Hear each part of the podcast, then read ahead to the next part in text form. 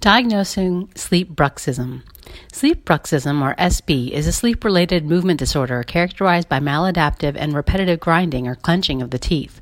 The central nervous system influences SB, affecting oral motor activity, the sleep wake cycle, it can also be influenced by genetic and psychosocial factors.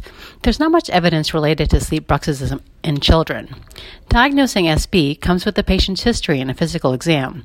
Here are some examples of patient history that relate to sleep bruxism to be aware of if you're bringing your child in for an exam.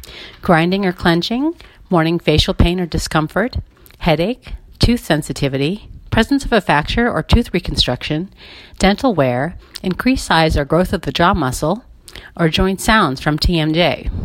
Diagnosing criteria for severe sleep bruxism include tooth noise during sleep occurring at least three to five nights a week for six months, dental wear, exhaustion of the jaw muscles in the morning, increased size or growth of the jaw muscles. Prevalence of sleep bruxism in children varies. Bruxism is traditionally higher in children and decreases with age, but it is still important to combat SB early so that it does not develop into a more serious sleep disorder or inhibit important growth and development patterns in children. For more information on sleep bruxism and treatment, visit www.airwayandsleepgroup.com.